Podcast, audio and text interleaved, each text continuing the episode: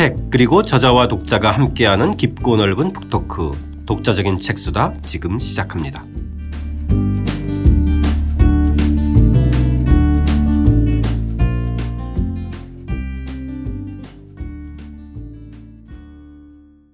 주경철 선생님과 함께하는 주경철의 유럽인 이야기 팔 장, 세 장을 바꾼 불안한 영혼 루터 편이죠. 그 두 번째 이야기입니다. 종교개혁의 길편 시작하겠습니다. 저는 책 만드는 사람 김학원입니다. 안녕하세요. 포근이 형 박태근입니다. 안녕하세요. 저자 주경철입니다.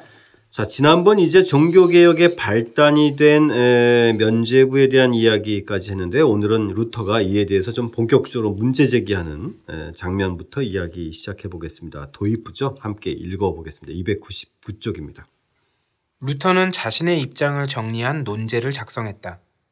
흔히 구십오 개조로 알려진 이 문건의 원래 제목은 면죄의 능력과 유효성에 대한 논쟁이다. 루터는 천오백십칠 년 시월 삼십일 일 알브레히트에게 이 문건을 보내는 동시에 대학 교회문에도 이 논제들을 붙여놓아 토론 쟁점으로 삼았다. 세기의 대자보가 등장한 것이다. 구십오 개조는 이렇게 시작된다. 우리 주 예수 그리스도가 회개하라 라고 말할 때에는 믿는 이의 전 생애를 걸고 회개하라는 의미였다. 문제 제기가 예사롭지 않다.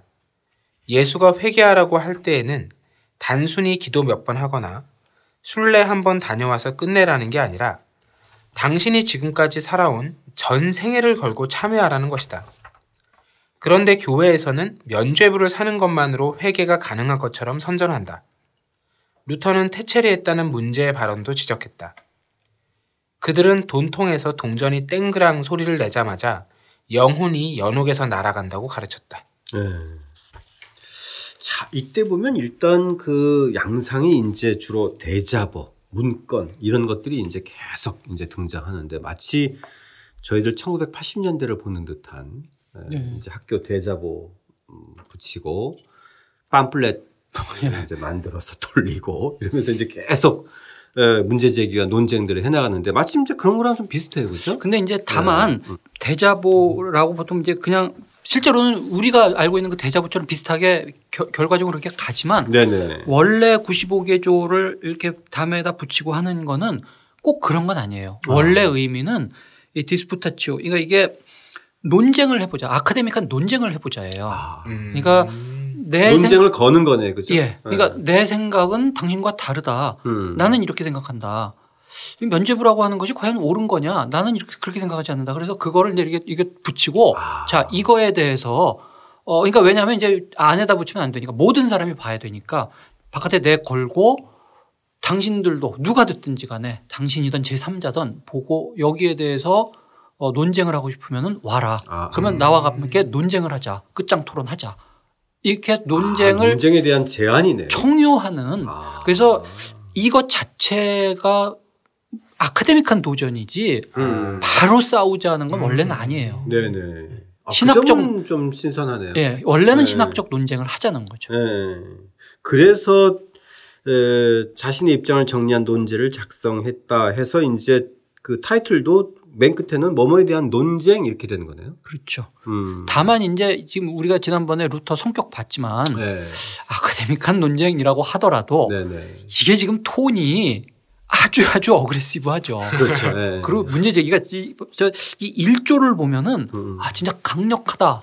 음. 물론 이제 이, 이 종교적인 문법이라는 게 늘 강력하지만 그래도 네. 아 이거 정말 강력하다 하는 느낌을 안 받을 수가 없어요. 네. 그 다음에 이제 상대편에 대한 기술도 거의 그 팔십 년대 유인물 수준이에요. 그들은 돈통에서 동전이 땡그랑 소리를 내자마자 영혼이 연옥에서 날아간다고 가르쳤다. 이렇게 상대방을 아주 그냥 아니 근데 이거는 적나라하게 실제로 이렇게 해서 팔았기 했습니다. 때문에 그래요. 네. 세일즈를 이렇게 했어요. 아. 그러니까 동네마다 돌아다니면서 네. 어, 지금 당신네 아버지 뭐 어머니 연옥에서 고통받고 있지 않냐. 네. 그런데 이거 사라. 이거 사면은 효과 바로 나타난다. 그래서 돈, 그 돈통에다 이제 동전을 이렇게 넣는 거죠. 쨍그랑 소리가 나는 바로 그 순간 연옥에 계신 아버님 영혼 천국으로 날아가신다. 네. 이, 이, 이게 말이 되냐라고 이제 바로 짚, 짚은 거예요. 그러니까 대중들한테는 또 이런 게 혹해요. 그렇죠? 예. 예. 소리가 딱 납니다. 그 순간 사라집니다. 이러면은 바로 고개 끄덕이면서 이제 그때 그 정말 사라지는 듯한 느낌을 막 받고 이런 거잖아요. 아, 근데 정말 과장 광고죠. 대체리 조금 너무 심하긴 했어요. 네. 그 다음 오 조 같은 경우도 교황은 자신의 권위 또는 고, 교회법에 부과된 벌 외의 것을 사면하지 못한다. 이게 이제 이제 임제는 이제 상당히 이제 논쟁 중에 하나잖아요. 그렇죠? 예. 그러니까 교황이 용서할 수 있는 게 있고 동네 신부님이 용서할 수 있는 게 있고 음. 뭐 그렇겠죠. 그렇죠. 동네 신부님한테 가서 제가 살인을 저질렀어요, 저 용서해 주세요 이럴 순 없잖아요. 그렇죠. 그러니까 용서해 줄 수 있는 그 등급이 있을 거 아니에요. 음. 그런데 내 영혼이 지옥에 갈 거냐 천국에 갈 거냐 연옥으로 갈 거냐 하는 그 문제를 교황이 정할 수는 없다. 아무리 교황이 하느님의 지상 대리인이라고 하더라도 교황이 하느님은 아니다. 그러면 교황은 무엇을 용서할 수 있냐? 자기가 부과한 그 어, 죄, 이러이러한 것을 만약에 지키지 않으면은 뭐 이러이러한 벌을 부과합니다라고 선언한 그 한도, 그거 자기가 부과한 거에 대해서는 자기가 용서할 수 있다. 그런데 당신 저 연옥에 가는 거를 어, 천국으로 보내드릴게요라고 하는 거는 월권이다. 음. 하는 그 문제 제기죠. 네. 그러니까 면죄부라고 하는 것이 지금 말하자면 월권 행위다라고 하는 거를 지적을 한 거죠. 그렇게 되면 이제 교황 권한에 대한 상호 간의 해석의 차이. 교황 무오류성이라고 그러잖아요. 음. 교황은 잘못할 수가 없다. 어, 그러니까 이제 말하자면 그게 문제가 되는 거예요. 네. 이렇게 된다면 그러면 교황 무오류성, 교황이 하는 그 모든 행위는 어, 하느님의 어떤 그런 법도 내에서 정확하게 지켜지고 있는 거다. 그래야 이게 카톨릭이라는 게 성립이 되는 건데 네. 그거를 건드리게 되니까 이게 이제 문제가 커지죠. 자, 그 과정에서 좀 이 그 루터의 이 문제 제기가 상당히 퍼져나게 되는 계기가 삼백 쪽에 보면 구십오 개조가 라틴어 원본이었는데 독일어로 번역되어 인쇄되어 퍼져나갔다. 이것도 상당히 뒤에 이제 선생님께서 다시 한번 이제 그 음. 언급은 하시지만 이 이때의 인쇄 문화, 복음 문화 이런 것들이 엄청난 역할을 한 거네요, 그렇죠? 그렇죠. 네. 이 시대에 이제 그 목판 인쇄가 더 발전하고 활자 나오고 이러면서 어 이런 것들도 막 퍼져 나가는데 사실 이제 요거에 관한 전문 우리 학계에서도 그 연구하는 사람들 보면은 이 글자만이 아니라 삽화. 그림 같은 그렇죠. 거 예, 예. 이런 것도 많이 퍼져 나와서 예. 거기에 훨씬 더 사람들이 이 저기 글그림이 그, 같이 이제 가, 접목되기도 그렇죠. 하고 그렇죠. 예. 예. 오늘날 텔레비전에 해당되는 거죠. 그렇죠. 예. 자 그러면 당연히 이제 교황청에서는 이 루터의 이러한 논쟁 이것에 대해서 정말 뭐 당연히 이제 그 문제 의식을 가질 텐데 교황청에 대한 태도는 좀 어때요? 처음에는 이게 이제 무슨 로마에서 지금 싸움이 벌어졌다든지 파리에서 일어났다든지 이러면은 처음부터 바로 어, 문제 크네 이렇게 생각했을 텐데 네. 비텐베르크 대학 저기 지금 신생대학에서 음. 어느 젊은 어떤 그런 교수가 뭐 이제 뭐 이렇게 얘기를 하니까 약간 처음에 오해를 했던 것 같아요. 이게 큰 문제가 아닌 거로 네. 뭐 이상한 녀석이 하나 이상한 문제 제기를 하네. 그 독일 내의 수도사들 사이에 지네끼리 툭탁거리는가 보다. 네. 처음에 문제를 작게 본 거죠. 근데 이제 이게 점점 점점 일이 커지고 뭐 독일에서 시끄러워지고 뭐 이러니까 아, 이거 한번 좀 진압을 해야 되겠네. 그래서 로마에 이게 좀 실력 있는 어, 그런 뭐 말하자면 이제 신학자를 보낸다든지 아니면 그 이전에 저 명령을 할 수가 있잖아요. 당신이 지금 뭐 무슨 식으로 지금 저 문제 제기를 하는 거냐. 와서 네. 네가 한번 해명을 해봐라. 이렇게 협박을 하는 거죠. 네.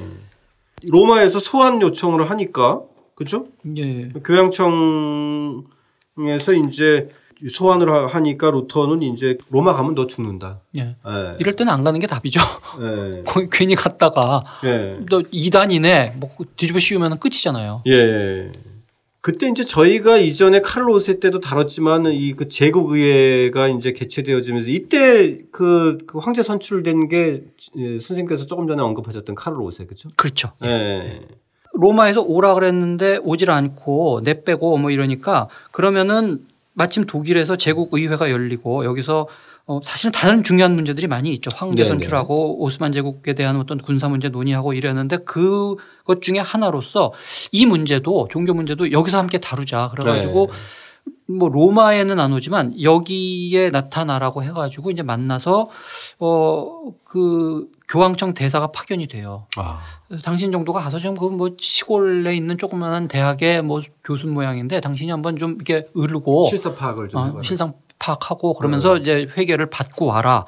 그래 그래서 어 둘이서 만나는데 처음에는 이제 공손하게 뭐 절도 하고 그러는데 이제 이 교황청 대사가 당신이 하는 말 중에 부분적으로 맞는 것도 있지만 그렇다고 해서 교황한테 대들면서 교황이 잘못한 거다라고 해서는 안 된다. 그러니까 철회해라 라고 했더니 다시 또 도망가요. 하여튼 일단 도망가는 게 최고죠. 도망을 가니까 이제 이제 완벽하게 정말 도망간 범인이 된 거죠. 그러니까 나타나라 라고 이 루터의 보호자인 프리드리히 에게 당신 보내라 그랬더니 이제 자기 관할 대학의 교수가 지금 문제 일으키고 어디 잡혀가서 뭐 처벌받고 이러면 안 되잖아요. 그렇죠. 그러니까 이제 쓱 돌려서 우리 그 대학 교수님께서 분명히 문제 제기하기를 성서에 정말 그렇게 나와 있느냐라고 물어봤는데 아직 답을 안 주셨네요 라고 해가면서 이제 피해 가려고 한 거죠. 아, 네. 그 네. 맥락입니다. 네.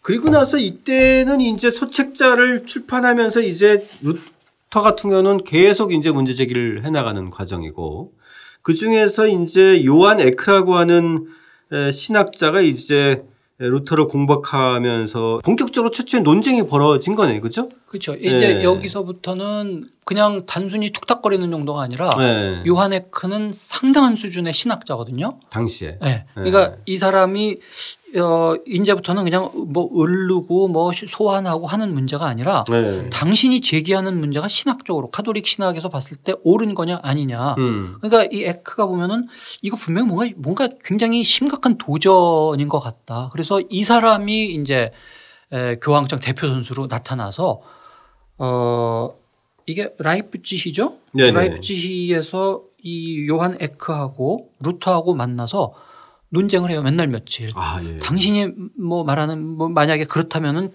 그러면 당신은 어 연옥이라고 하는 그것을 안 믿는 거냐? 아, 믿는다. 그런데 그러면 왜 지금 그런 공격을 하는 거냐? 뭐 하는 식으로 이제 둘이 논쟁을 해요. 아, 예. 하, 하루 종일 논쟁을 하다가 루터가 암만 해도 이 정통 대신학자 앞에 조금 꿀리잖아요. 그렇죠. 그러니까 집에 가서 다시 공부하고 그 다음 날 와서 또 이야기를 하는데 또 그렇다면 당신은 어, 교황의 무오류성을 부인하는 결과가 되네요. 뭐 이렇게 이야기하면 또 곤란하니까 집에 와서 또 공부하고 이런 논쟁에서 졌다가 다시 되돌고 하는 요 과정에서 아. 루터 자신도 신학적으로 뭐라 성장한다 그러나요? 네네. 논쟁하면서 이제 논쟁을 하면서 이제 깊어지니까. 논쟁하면서 그렇죠? 커지는 거죠. 네네. 그리고 조금 더 극단화되고. 네네. 그렇죠. 그 삼백삼 쪽에 루터와 에크 사이에 에, 라이프 이 논쟁, 요 대목 한번 좀 읽어보겠습니다.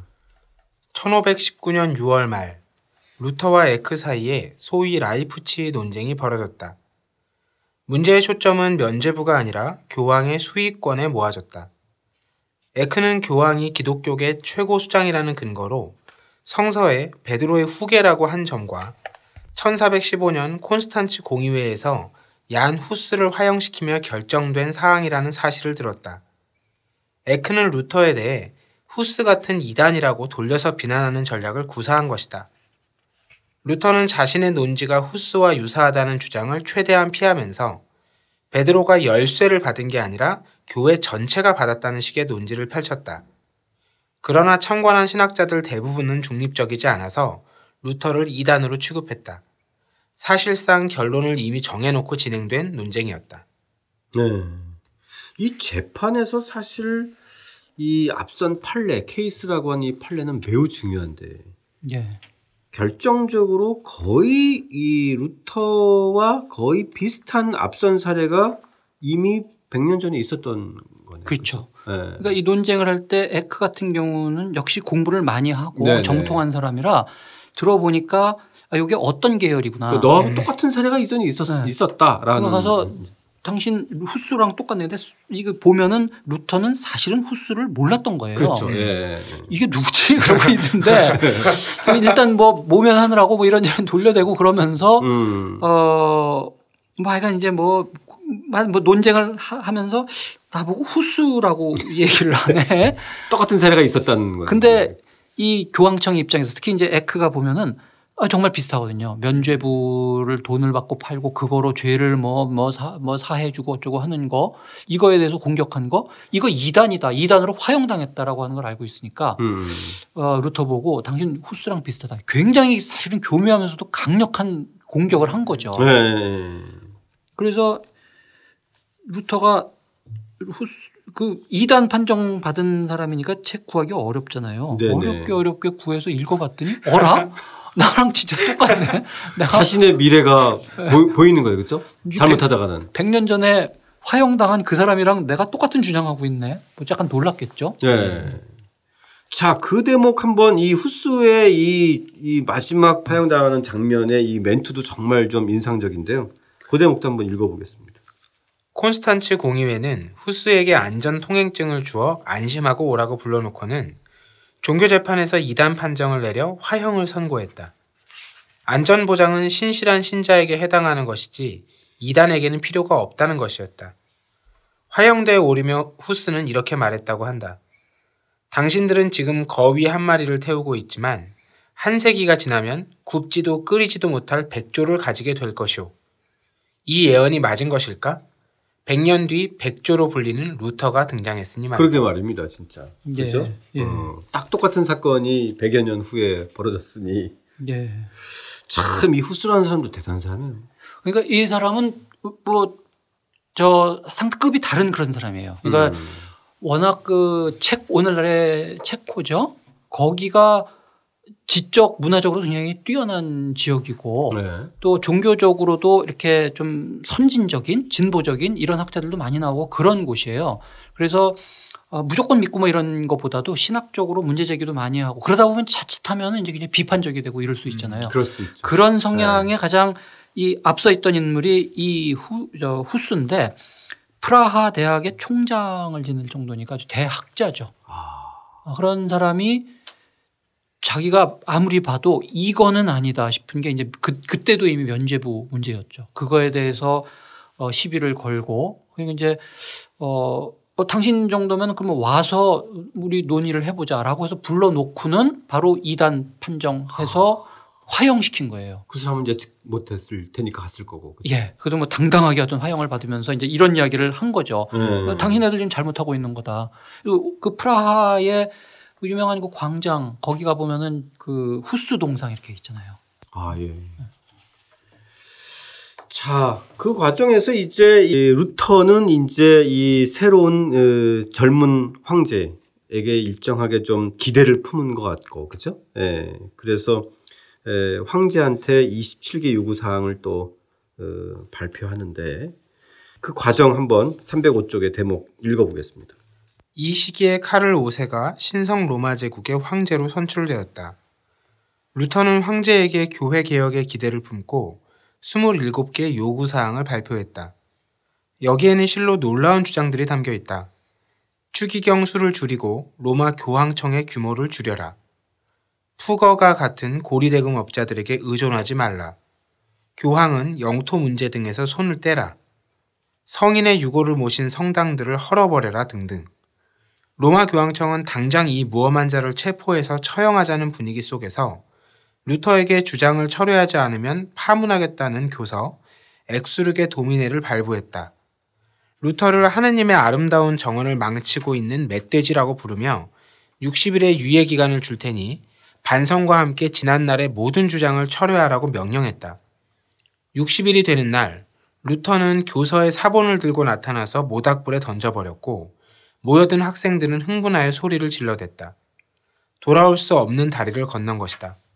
천오백이십일 년 일월 삼일 루터를 파문한다는 교서가 발표되었다. 아, 이 장면에 이르러서는 이제 본격적인 이제 충돌로 치닫는데 이 루터의 이 이십칠 개 요구 사항도 상당히 굉장히 그 파격적이고 과격한 주장이었어요.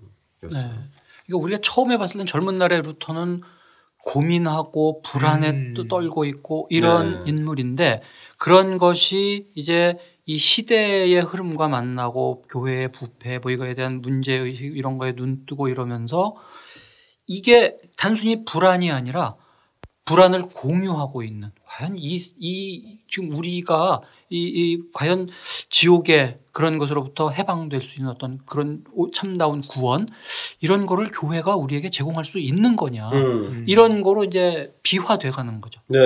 어, 그러면서 자기가 눈뜬 그런 것들에 대해서 이제 명료하게 딱딱 제, 지적을 하고 있는 거예요. 교황청 정말 제대로 하고 있는 거냐. 뭐 맨날 이게 돈 빌려가지고 성당이나 크게 지으려고 하고, 그러기 위해서 구, 구원 놓고 이게 장사하는 것 같고. 그러니까 자신의 불안으로부터 이제 사회의 불안, 사회 문제 이런 것으로 이제 문제를 더 확대해 나가고 음. 있는 과정입니다. 아, 그러면 이렇게까지 그 파격적이고 과격한 그 요구 조건이나 내지는 제안들을 할 수 있었던 것이 어떤 우리가 가지고 있는 생각하는 어떤 현실의 계약이라기보다도 더 근본적인 것은 구원의 길에 대한 어떤 혁신이네요. 그렇죠? 그렇죠. 사실 그것이 밑바닥에 깔려 있었기 때문에 오히려 이렇게 현실에 대한 부분들을 아주 노골적으로 제안할 수 있었던 어떤 근본적인 바탕이 되기도 했다는. 그런데 이제 이게 지금 이제 이런 식의 과격한 요구사항 같은 것을 농민이라든지 네. 다른 개혁가들이 볼 때에는 이게 그래서 사회개혁이다라고 음, 음. 수용하겠죠. 네. 그런데 그렇죠. 사실은 루터는 자기 내면으로는 그거는 상관이 없어요. 사실. 네, 네, 네. 다만 그런 잘못이 어, 구원을 제대로 이게 하지 못하는 교회의 어떤 영적인 무능력 음, 이거기 음. 때문에 지적을 한 거죠. 네, 네, 요 사이에 이제 구분은 분명히 있습니다. 예. 그러니까 나중에 루터가 뭐 배신자니 뭐 이런 얘기 자꾸 듣는 게 농민들로부터 음. 어, 사회 문제에 대한 직접 관심은 사실은 아닌 거예요. 문제 의식이 예. 다르죠. 예. 자, 이 천오백이십일 년 제국의회가 이제 보름수에서 개최돼서 어, 카를 오 세가 루터를 소환하게 되는데 이 안전 통행증을 발부를 해주는데 이때 이때 쓰면 이 안전 통행증 앞에서도 나오지만. 음. 이게 어떤 의미예요? 그러니까 안전하게 통행한다는 거야? 아니면 안전하게 귀가한다는 걸 보장해 준다는 거야? 어, 그거 다, 다. 두 가지 다? 두 가지 다죠. 아. 근데 그 앞에 후스 같은 경우에는 안전통행증 발행을 해준 다음에 화형을 시켰잖아요. 네. 그 왜 그러냐면은, 어, 그거는 정상적인 신자에게 발행을 해주는데 너는 이단이다. 네. 이단을 보호해 주겠다는 의미가 아니다. 라고 하는 논리로 이제 화형을 시키죠. 네. 그런데 그건 이제 교황청에서 뭐 한 거고, 이번에는 황제예요. 황제 역시 마찬가지로 어 당신이 찾아와라. 그러면 당신의 어떤 안전을 보장을 해주겠다라고 약속을 하는데 어 이때는 젊은 황제가 아마 그런 식의 사고를 했던 것 같아요. 그렇게 내가 약속을 해놓고 그 자리에서 잡아가지고 화형시키고 뭐 하면은. 내 그 황제로서의 위험, 음. 이 신용 같은 거 잃는다. 예, 예. 그래가지고 바로 그렇게 뭐 잡아서 처형하고 화형에 처할 생각은 없었던 없었던 거죠. 예. 그래서 이게 실제로는 어떻게 집행을 하냐면요. 음. 그 안전 통행증을 주겠다라고 이제 서신을 미리 보내고 네. 그 다음 번에는 그러면은 이제 어 그 제국의회가 열리는 보름스까지 오도록 어 병사들을 몇 명 보내서. 병사들이 이렇게 말하자면 보호를 하면서 왜냐하면 중간에 공격받을지 모르니까요. 음. 그리고 이게 이 시대 이, 이 이전에 이미 루터를 파문했잖아요. 그렇죠. 사람을 파문했다는 거는 죽은 목숨이에요. 아. 그래서 이론상으로는 파문당한 사람에 대해서는 말을 해서도 안 되고 이 사람에게 만약에 뭐 돌을 던졌는데 이 사람이 맞아서 죽었다면 살인죄도 아니에요. 극단적인 아. 그거로는 이미 죽은 목숨이에요. 그러니까 뭐 무슨 일이 벌어질지 모르는 거네요. 그러니까 황제의 입장에서는 야 그렇게 처리할 게 아니라 내가 한번 이 문제를 처리해 보겠다. 그러니까 음. 와라. 그러니까 안전통행 주겠다라고 했을 때는 실제로 그 안전 보장을 이제 해줘야 돼요. 다만 이제 이 루터나 루터 친구들 보면 야 안전통행증 받아서 안전한 사례 없었다. 가지 마라라고 하는데 이제 루터는 아니다. 나 가서 나 분명하게 내 의사를 밝히고 오겠노라라고 이제 씩씩하게 지금 간 거죠. 네. 어쨌든 거기서 얻은 성과는 하나도 없고 그렇죠? 하나도 없죠. 네, 당연히. 네. 네. 결국은 뭐뭐 뭐 항복하라는 얘기밖에 아니잖아요, 그렇죠? 네. 황제가 진짜 얘기 들어보고 어, 네 말이 맞네. 그러면서 바꿀 생각 전혀 없었어요. 그렇죠. 네. 단지 불러서 네. 황제의 위험과 이 모든 것으로 이렇게 얘기를 하면은 네. 이 녀석이 네. 수그러 들겠지, 음, 쪼그라들겠지 그렇죠. 그 네. 생각을 한 거예요. 네. 그 그래서 당연히 이제 그 이후에 현명공 프리드리히가 또 다시 아주 여기서는 또 이제 작전을 이제 세우네요, 그렇죠? 얼굴을 가리고. 어. 그리고 나서 이제 시골로 대피시키는데, 자, 이 시골로 가서 집거하면서 이때는 이제 뭐 이름도 바꾸고, 그렇죠? 네. 예. 그야말로 잠수를 탄 거예요. 잠수 탄 거잖아요. 완전히 이제 네. 수배자가 된 거니까 이제. 네. 예, 루터도 이때 이제 그야말로 어, 어, 성서를 독일어로 번역하는 일. 안식년이었죠. 그게 온다면. 참 예나 지금이나 이렇게 책 읽고 집필하는 거 이때 참 많이들 하더라고요. 그렇죠? 다산도 이랬지만. 근데 이제 이렇게 예. 다산은 뭐 그 친척들이 많이 도와줬고 루터 네네. 같은 경우에는 현명공이 도와줬고 뭔가 이게 도와주면서 맞아요. 이렇게 은거를 하면은 공부를 할 수가 있는데 네. 이게 뒤가 없으면 네. 그냥 좀 고생스럽죠. 맞습니다. 네. 이 성서 번역하는 그 대목도 한번 좀 읽어보겠습니다. 논쟁으로 날밤을 새던 루터에게 뜻하지 않은 무료함이 찾아왔다. 그는 남아도는 시간을 이용해 성서를 독일어로 번역했다. 성서가 구원에 이르는 길이라면 누구나 성경을 읽어야 할 수 있지 않겠는가. 천오백십육 년에 에라스미스가 편집한 그리스 어번을 저번으로 하여 그야말로 생생한 생활 독일어로 옮겼다. 번역 원칙은 시장 사람들, 가정주부들, 거리에서 뛰어노는 아이들도 이해할 수 있어야 한다는 것이었다. 루터가 사망할 때까지 이 성경은 십만 부 정도 판매되었다. 당시로서는 엄청난 수준이다. 이 독일어 성경이 표준 독일어의 기반이 되었고 후일 독일이라는 국가의 정체성 형성에 지대한 영향을 미쳤다. 그뿐만 아니라 그가 쓴 소책자들도 인쇄되어 급속히 퍼져나갔다. 예컨대 그리스도인의 자유는 오직 믿음, 오직 은총, 오직 성경이라는 그의 종교개혁 정신의 핵심을 잘 설명해 주었다. 루터의 종교개혁을 성공으로 이끈 중요한 요소 가운데 하나가 바로 인쇄술의 발달이다. 왜 후스는 실패해서 목숨을 잃고 루터는 성공하여 목숨을 구했는가? 인쇄술 덕분에 많은 사람이 루터의 사상을 이해하고 그를 지지했기 때문이라고 해석하는 학자도 있다. 음. 이 독일어 성경 번역은 상당히 큰 역할을 한 거네요. 그렇죠. 일단 네. 어, 종교 내적인 의미로 봐서도 이게 정말 중요한 일이죠. 왜냐하면 네. 그 이전에는 어, 종교 학사나 뭐 종교사나 이런 쪽에서 굉장히 중요한 네. 테스트일 것 같은데. 그러니까 사제가 글을 독점하고 성경 해석을 한 다음에 그것을 가지고 사람들을 인도한다. 그렇죠. 이 개념이잖아요. 예, 예, 예. 근데 이제 신교로 넘, 종교개혁 이후에 신교는 그런 중간에 에, 그 중재가 필요 없이 내가 직접 하느님과 직접 일 대일 이 관계로 내가 구원을 약속받는 거다. 그 다만 중간에 뭐가 중개하는 게 있다면 오직 성경이다. 음.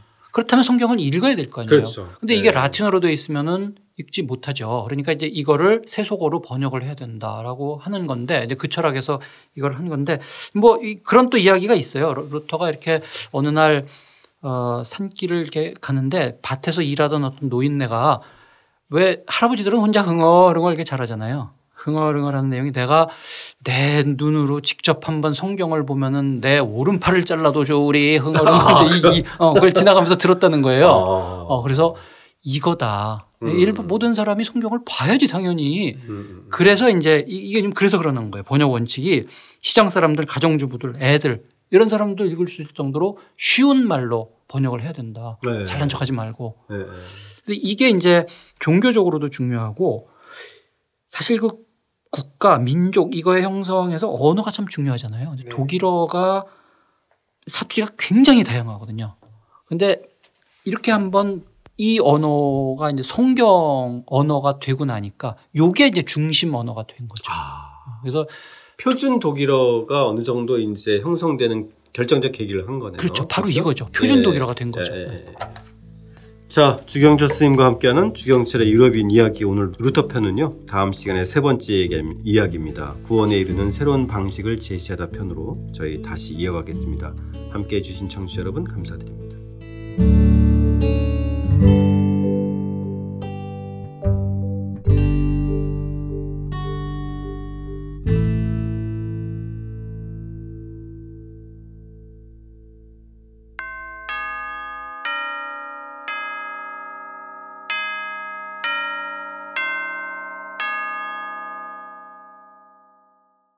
청취자 여러분들의 의견 함께 나누겠습니다. 절차탕마님, 코르테스와 말린체 삼 부 방송 잘 들었습니다. 그토록 파란만장했던 삶을 살았던 말린체가 이십 대의 젊은 나이에 죽다니 허무하다는 생각이 들었습니다. 말린체가 죽으면서 자신의 삶을 긍정했다는 대목에서 정말 놀라웠습니다. 어떻게 보면 스스로 이용당했다는 삶을 살았다고 해석할 수도 있겠지만 사실은 스스로 자신의 삶을 선택하고 또 개척해 나갔다는 점에서 인상적이었던 인물이었습니다. 말미에 그 교수님이 읽으신 대목 중에서 결국 폭력으로 그 과정이 점철되었기에 아직까지도 많은 아픔이 있고 또 고통스러운 질문을 던져야 한다는 점에서 많은 생각을 해봅니다. 선한 목적이 악한 수단을 정당화시킬 수 있을까라는 문제와 함께 많은 관계가 있는 것 같습니다. 선한 목적이 악한 수단을 정당화시킬 때 결국 폭력이 폭력을 낳고 어느새 무엇이 목적이고 수단인지 구분할 수 없는 또 무엇이 선이고 악인지 분간할 수 없는 혼돈의 상태가 오는 것이 아닌가 생각해 봅니다. 이렇게 올려주셨고요. 오주님, 주경철 선생님 유럽 이야기 방송 재밌게 듣고 있습니다. 책으로 잔다르크 이야기부터 다시 읽어보니 훨씬 재밌었습니다. 방송에서 이야기했던 내용들이지만 팟캐스트는 퇴근 시간이나 짬나는 대로 듣다 보니 놓쳤던 부분들이 많이 있었나 봅니다. 책으로 가계도 또 사파도 참조, 참조하고 사건들이 발생한 시기 등도 다시 확인하면서 좀 더 잘 복습할 수 있었습니다. 책 자체가 쉽고 재미있게 만들어져 있지만 또 방송과 함께 독서와 방송 듣기가 정말 콜라보 효과가 정말 좋았습니다. 감사드립니다. 이렇게 올려주셨습니다. 오주님 감사드리고요. 절차탕마님, 레오나르도 다빈치 일부 방송 잘 들었습니다. 누구나 어려운 일이 있을 때나 힘들어서 의욕이 떨어질 때 Back to the Basic, 기본으로 돌아가서 자신의 원점에서 시작의 동기를 되새겨보곤 합니다. 다빈치에게 있어서 그 출발점은 산타마리오 델 피오레의 큰 구였군요. 대표님이나 포근이 형님에게 있어서 산타마리오 델 피오레의 큰 구는 무엇일지 궁금합니다. 방송 재밌게 잘 들었습니다. 감사합니다. 이렇게 올려주셨습니다.